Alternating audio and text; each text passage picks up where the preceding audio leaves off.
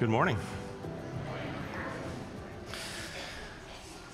So it may seem counterintuitive, but it's actually easier to preach on shorter sections of Scripture as opposed to longer ones because you can really dial in and focus on what's going on in those two or three sentences.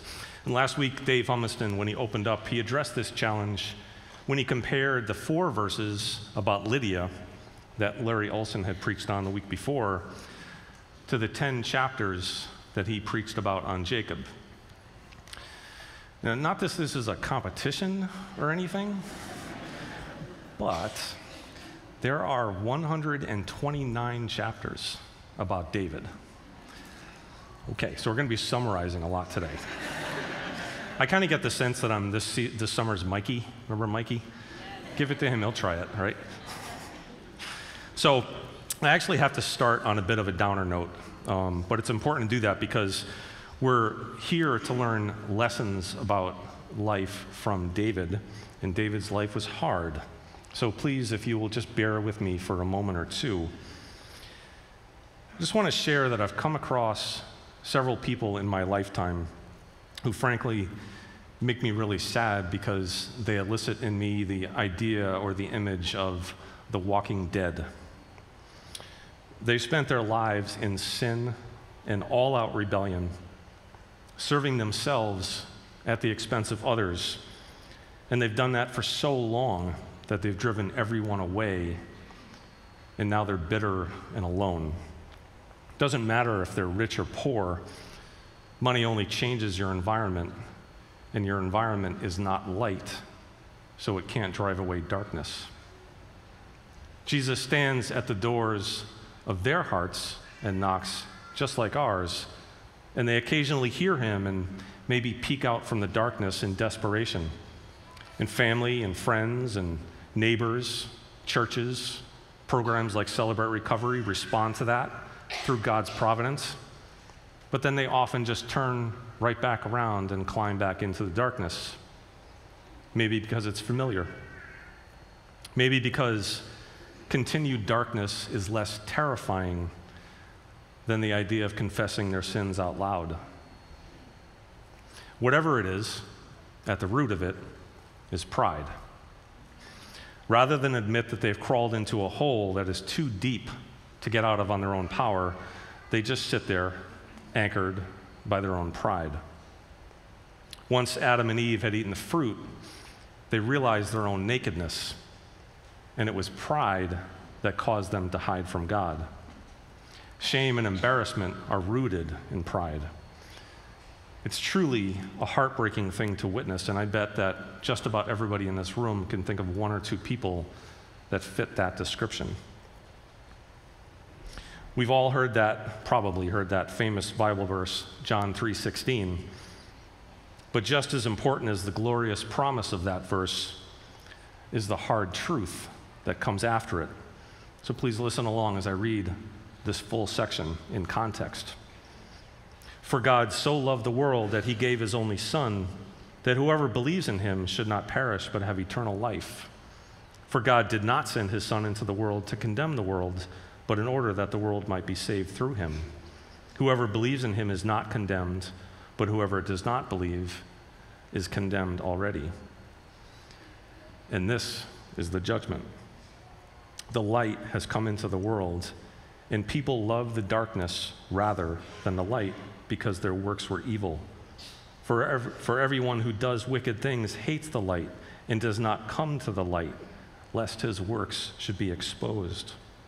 But whoever does what is true comes to the light, so that may be clearly seen that his works have been carried out in God. Now, make no mistake about this there, but by the grace of God go I. There isn't a single person in this world for whom that kind of life is or was impossible, depending entirely upon whether or not we've believed in the name of Jesus. But for the grace, mercy, and forgiveness of a loving God who sacrificed his life for us, we could all have gotten there. We could all have been the walking dead this is what the Bible calls being a slave to sin or yoked to sin. And until we encounter the saving grace of Christ, we all are yoked to sin. So it's with that backdrop that I want to talk about the life of David. See, even major players in biblical history are often almost caricatures relative to the amount of information about David. And that makes him unique in terms of relatability. We actually get a peek into his mind and heart like nobody else. And here's the thing by all accounts, David should have ended up like one of those walking dead, except for one thing. One thing kept him from that fate and instead made him someone that God used mightily. We'll get to that one thing in a bit, but first, let's fill in some detail on the kind of guy that David was. So, David was the youngest by far of seven brothers. And for some unspecified reason, his brothers hated him, and he was considered an outcast in his family. He was a black sheep, even to his own father.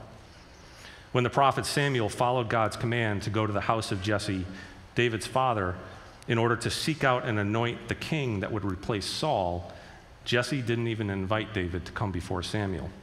His dad left him in the fields where he'd sent him to do servant's work, tending sheep. From 2 Samuel chapter 16, Jesse had seven of his sons pass before Samuel, but Samuel said to him, The Lord has not chosen these. So he asked Jesse, Are these all the sons you have? There is still the youngest, Jesse answered. He is tending the sheep. Samuel said, Send for him. We will not sit down until he arrives. So David arrives, and Saul anoints him as the next king in front of his brothers who hated him and his father who dismissed him. We get a further account of his family's feelings toward David when his dad sends him on another lowly servant's mission to bring food to his brothers who are fighting and ask in return that he bring news back. So when David arrives, the army of Israel was in the midst of having been terrorized and mocked by the giant Goliath, who came forward every day and challenged them to a fight and then sneered at their fear as they turned and ran from him. 2 Samuel chapter 17, as he was talking with them, this is David, some of the soldiers, Goliath, the Philistine, champion, uh, champion from Gath, stepped out from the lines and shouted his usual defiance, and David heard it. Whenever the Israelites saw the man, they all fled from him in great fear. And David responds to this by asking the soldiers what King Saul is going to do about it. And his, his brother Eliab catches him. The scripture says he, Eliab, burned with anger at him and asked, Why have you come down here? And with whom did you leave those few sheep? I know how conceited you are and how wicked your heart is. You came down only to watch the battle, you little brat.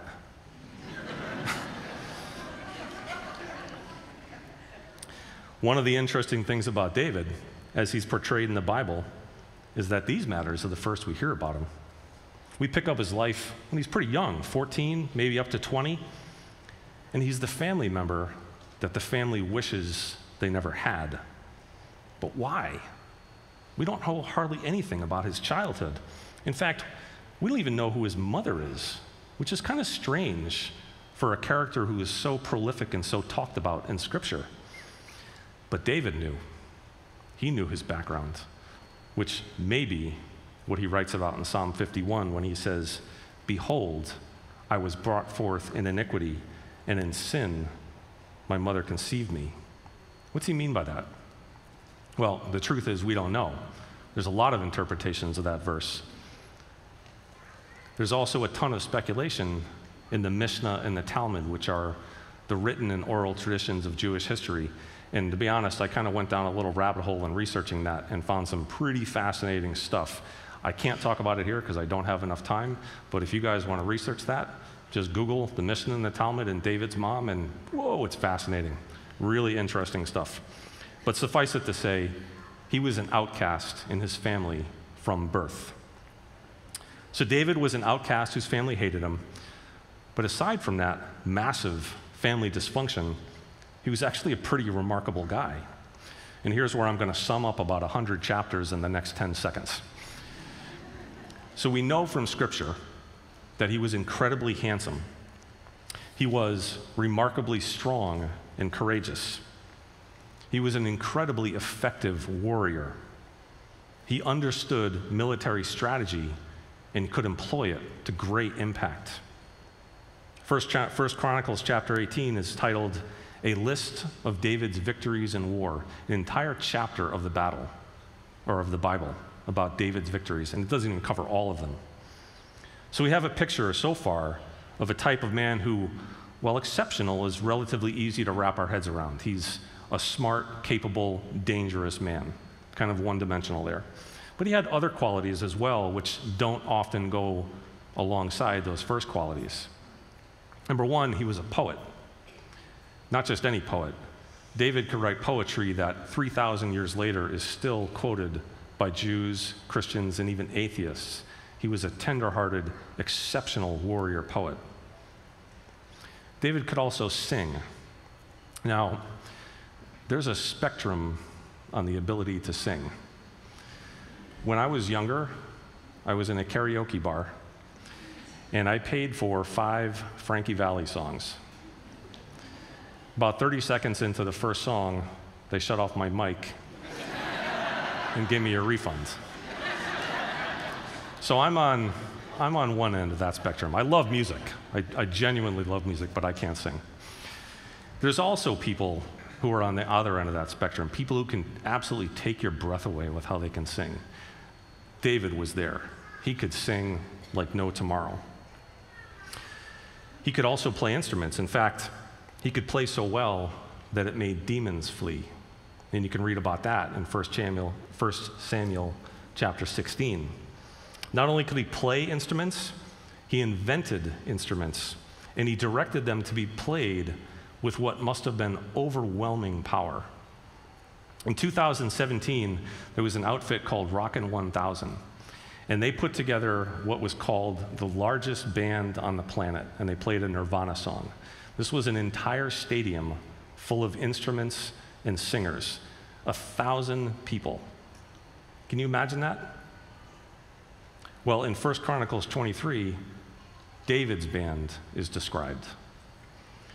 4,000 were gatekeepers and 4,000 praised the Lord with musical instruments, which I made, said David, for giving praise. Can you imagine 4,000 instruments being played at the same time?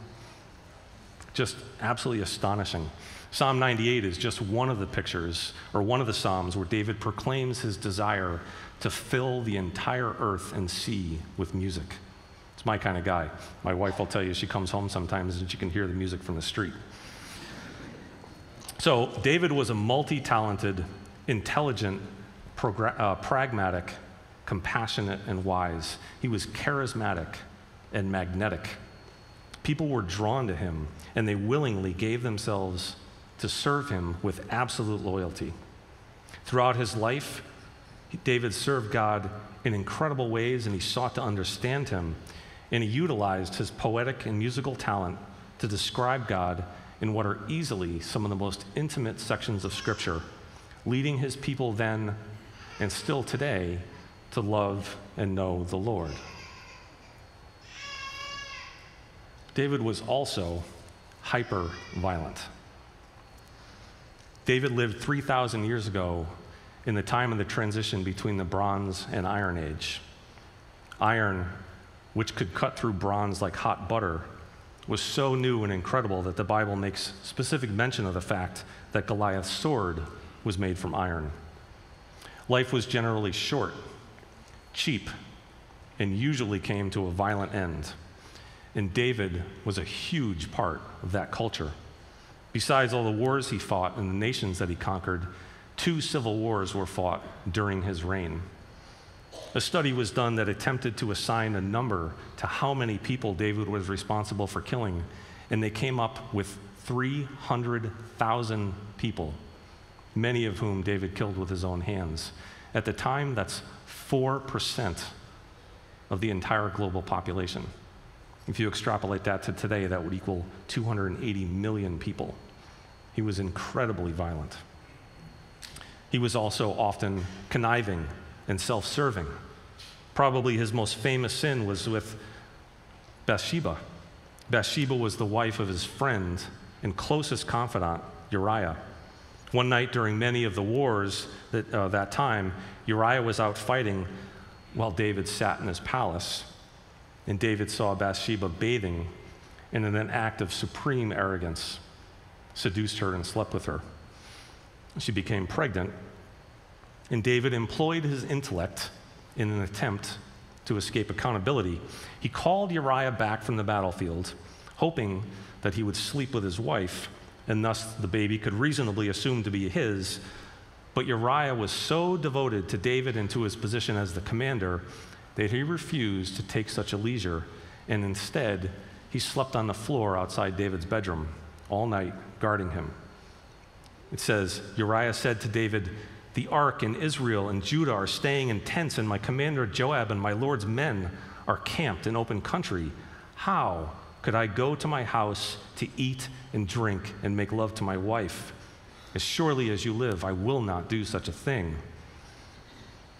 So David sent him back to battle with a letter.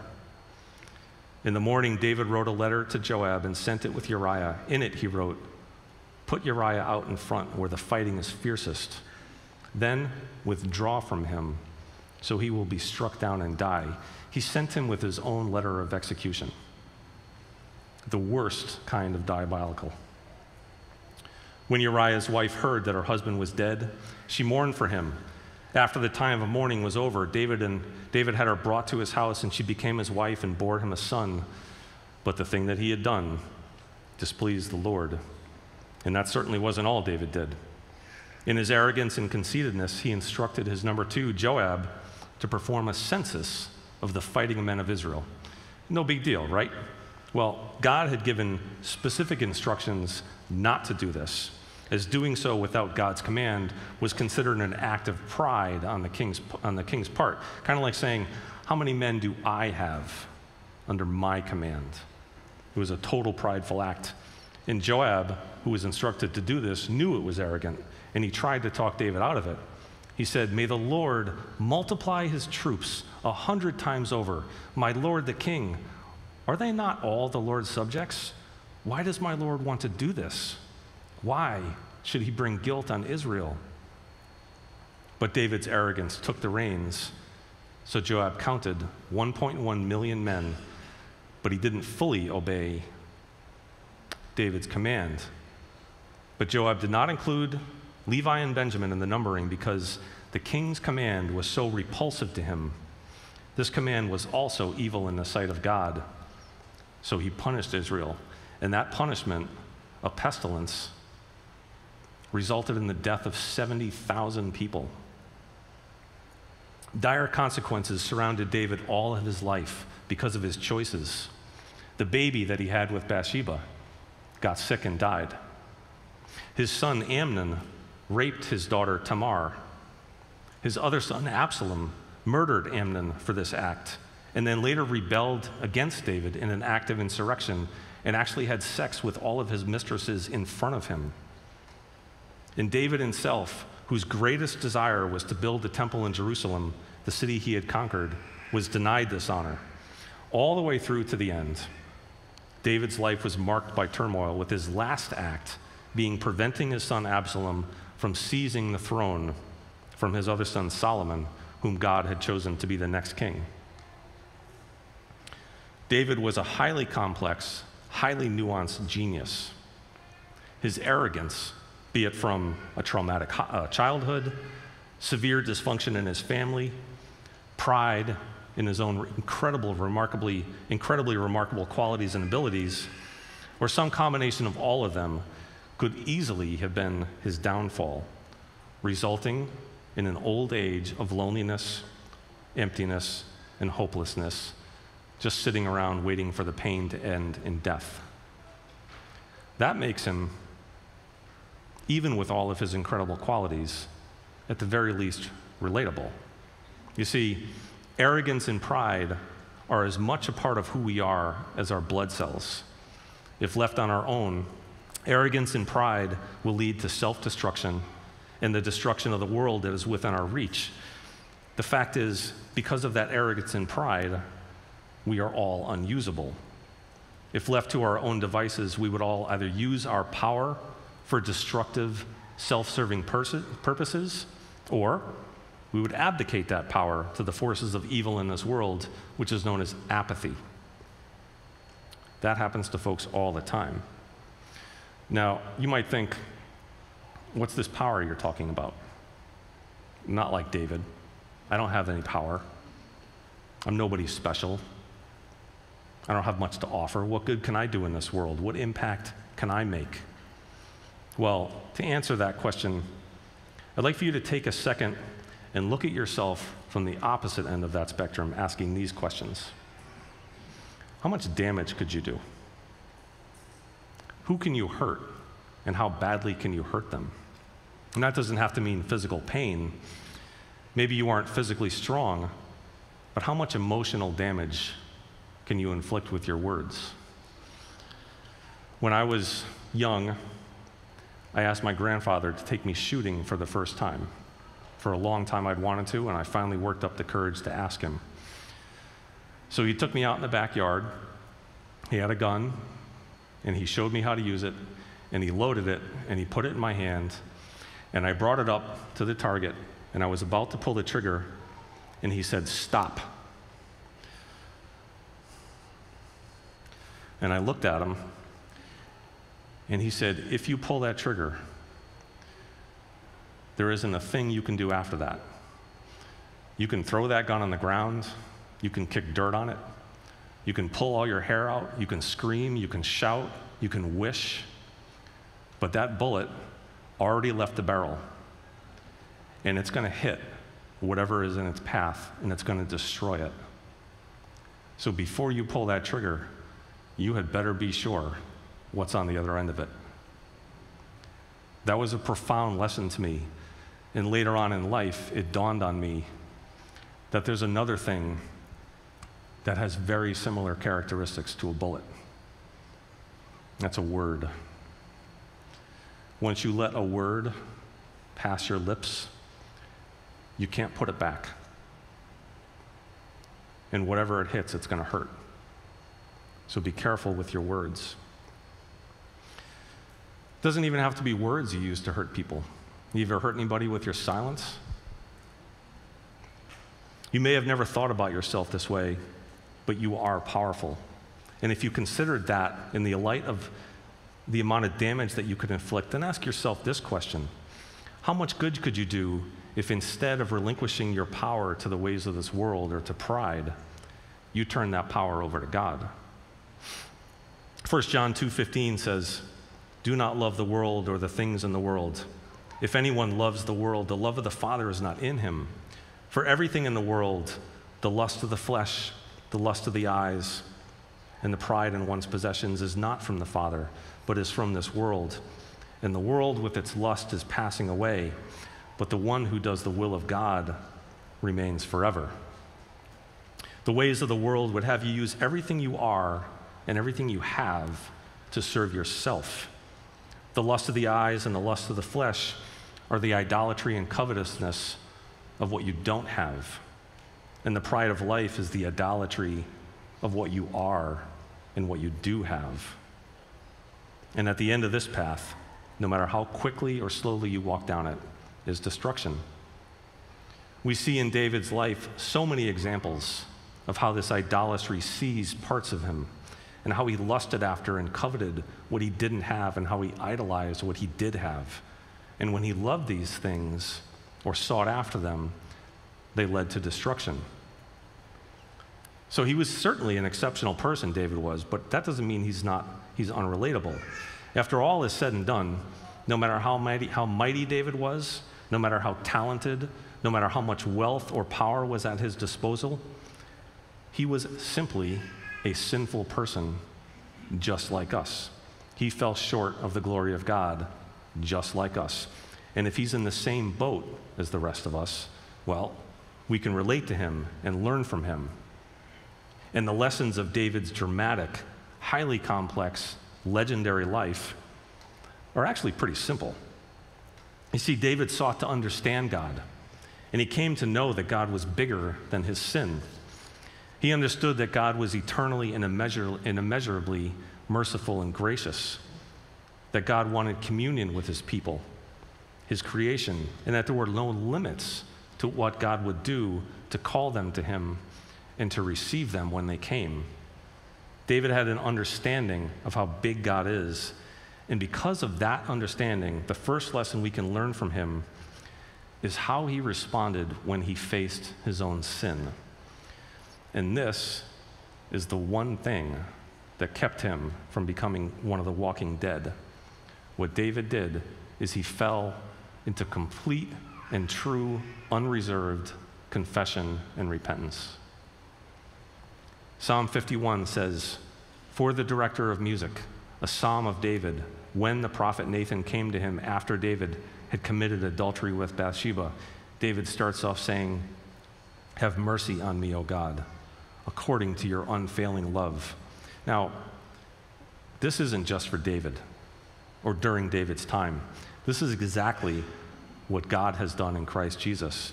It's in Jesus coming and dying on the cross for our sins, even before we were born, that we see the clearest definition of the steadfast love and abundant mercy of God. Romans 5 8 said, says, But clearly, God demonstrates his own love for us in this while we were yet sinners, Christ died for us. So the question is have you believed in Christ and come to him for forgiveness? Well, David wrote Psalm 51 as a song of all out confession about his affair with Bathsheba. And he provides it to the director of music with the expectation that it would be sung by that 4,000 member band before the entire nation of Israel. Can you imagine how that conversation went? Are you crazy? Why would you want to make this known to the entire world? If we sing this, you'll be impeached. You'll lose the, the faith of the entire nation. Everybody will know your sin, your dirt, your weakness, your vulnerability. Why would you want your people to know that? But David knew three things about his sin, and I mean, he really understood them.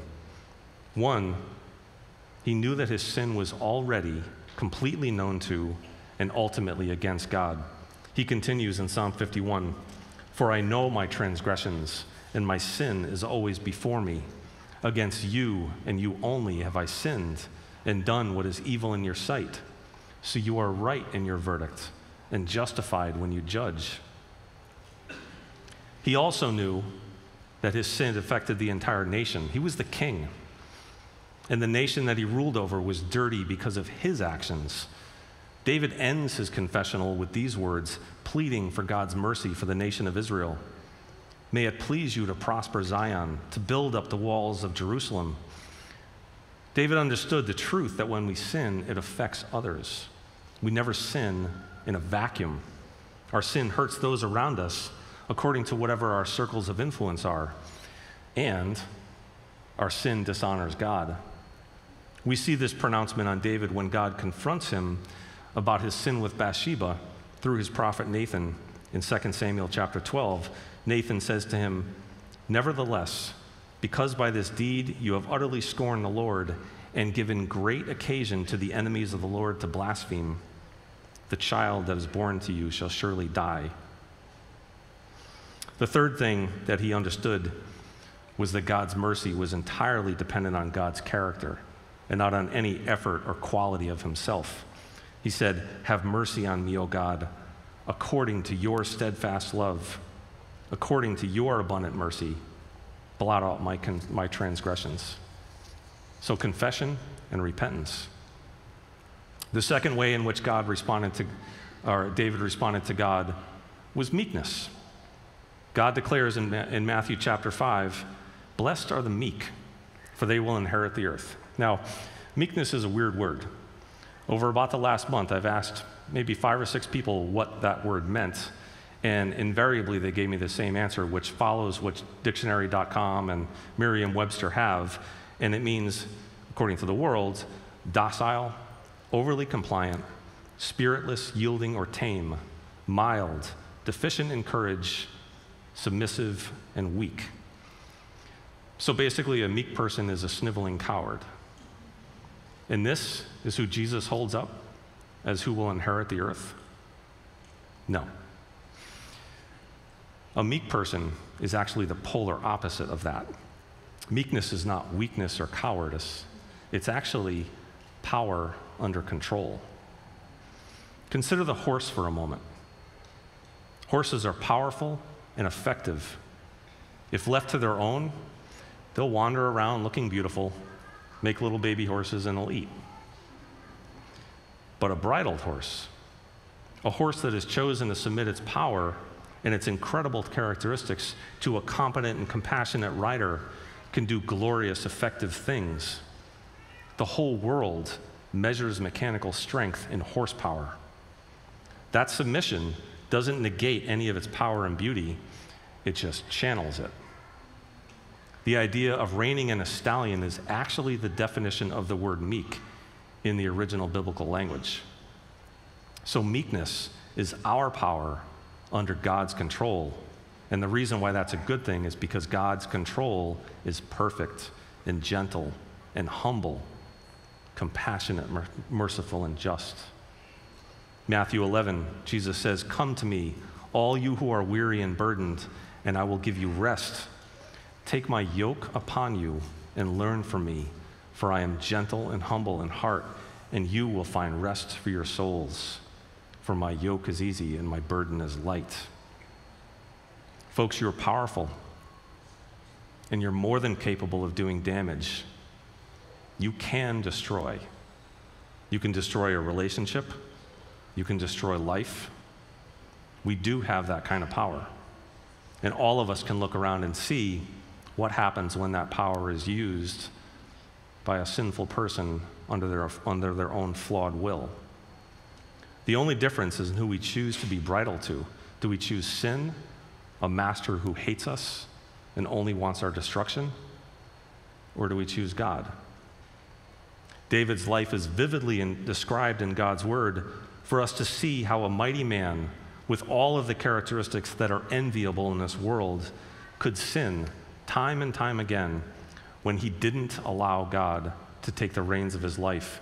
And in doing so, he destroyed one life after another. But his life is also described so vividly in order to put on full display the character of our perfectly merciful God. In other words, if God has the capacity to forgive a man like David, he can forgive us too. We are called to meekness. We are called to willingly give over control of our will to the Creator, whose love for each and every one of us is pure. So, if I can restate Matthew 5 5, blessed are the stallions reined in by God, for they will inherit the earth. When David chose that route, his life was beautiful. He was content and at peace. He honored and glorified God. He displayed the qualities of Christ. So, the simple lessons from David's incredible life are as follows one, be meek. Let God take the reins of your life. Take every thought captive to Christ. And what that means is considering every word you say and every action you take and putting it under the spotlight of God's characteristics to see if it passes muster. When you do this, not only will you not sin, but you'll be usable by God and He'll do mighty things through you. And two, when you fail to be meek and you do sin, confess and repent. Run to the Father again and again, whose mercies are new every morning. So I started with David's beginning, and I want to end with his end. As we read this, these final words of David, I want you to take notice of something. He opens this final prayer with what seems like praise for himself. But he then follows that with total humility and submission, acknowledging that only by the grace of God is he the man who he describes. From 2 Samuel 23, these are the last words of David, the inspired utterance of David, son of Jesse, the utterance of the man exalted by the Most High, the man anointed by the God of Jacob, the hero of Israel's songs. The Spirit of the Lord spoke through me. His word was on my tongue. The God of Israel spoke. The rock of Israel said to me, When one rules over people in righteousness, when he rules in fear of God, he is like the light of morning at sunrise on a cloudless morning, like the brightness after rain that brings grass from the earth. Folks, why don't you stand with us and we'll sing this final song together? Thank you.